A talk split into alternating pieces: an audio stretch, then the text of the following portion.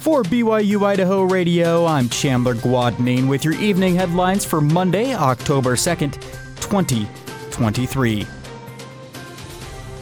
An Idaho Falls meeting house for the Church of Jesus Christ of Latter day Saints was vandalized over the weekend. On Sunday, church members entered the meeting house at 1860 Kearney Street and found broken TVs, shattered glass throughout the building, toilet paper and cleaning supplies scattered in the gym, and even feces on the floors.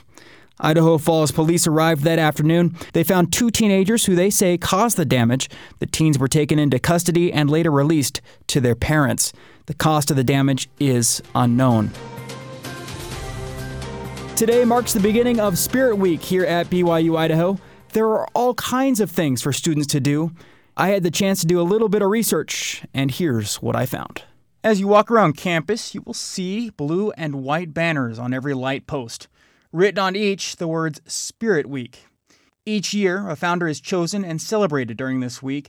This year, we celebrate John and Lorraine Clark, who were president and first lady of Ricks College beginning in 1944. When he first started off on campus, there were about 500 students enrolled. And then after his 27 years of presidency, which was the longest tenure of any president here on campus, he went from 500 students to about four or 5,000.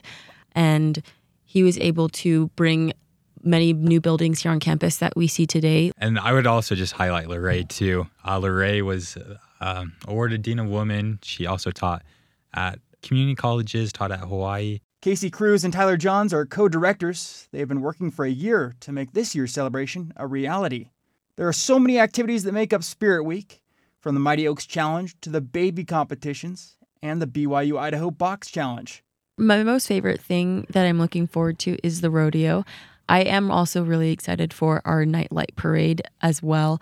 But with the rodeo, that's something that I don't get to see very often. Um, and so I'm really excited to be able to watch that. It, will be on Wednesday, True Blue Day. Uh, one of the things I'm really excited for is Deck the Halls. Uh, we'll be going around judging those with a few uh, different full times. I don't know. It's really fun to see how different departments uh, decorate their areas. All of these events and activities are great, yes, but more important is recognizing what this university stands for and how it has blessed the lives of its students. It goes back to the accredited quote to Jacob Spori about Yes, so. the seeds we are planting today will grow and become mighty oaks, and their branches will run all over the earth. To find a full schedule of events and find out how you can participate, go to byui.edu slash spirit dash week. For BYU Idaho Radio, I'm Chandler Guadagnine. For the first time in years, BYU Idaho's Scroll News is printing a physical paper. It's a special edition magazine for the inauguration of our new president, Alvin F. Meredith III. Yeah, so basically, we wanted to do something special for the inauguration to just kind of highlight President Meredith and then also kind of, I guess, show a thank you to President Eyring and so we just had all of the reporters and we covered lots of different stories on the Merediths. And then we compiled it all together to look more newspapery so that people around campus can see it no matter if they're on Instagram or not. So That was Hannah Daly, the marketing manager for The Scroll. Stories in the magazine include backgrounds on the Merediths, interviews with students who served as missionaries with the Merediths, and reflections of President Henry J. Eyring. You can find the magazine throughout campus and at some businesses in Rexburg like Broulim's and Walmart starting tomorrow. And you can find more articles online, including a video interview with the Merediths. So we don't have an actual physical newspaper anymore. This is kind of a big thing because it's the first time they've done it in a few years.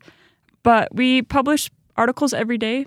They're mainly on our website, and then we also use social media to do that. And then we have a newsletter that we send out every Tuesday. You can sign up for that newsletter or read other news at byuiscroll.org. Thanks for listening in tonight. These have been your evening headlines for Monday, October 2nd, 2023. You can find more great content on this podcast feed asking Alexa, Google, or Siri to play the latest BYU Idaho radio podcast. I'm Chandler Guadagnine, and this is BYU Idaho Radio.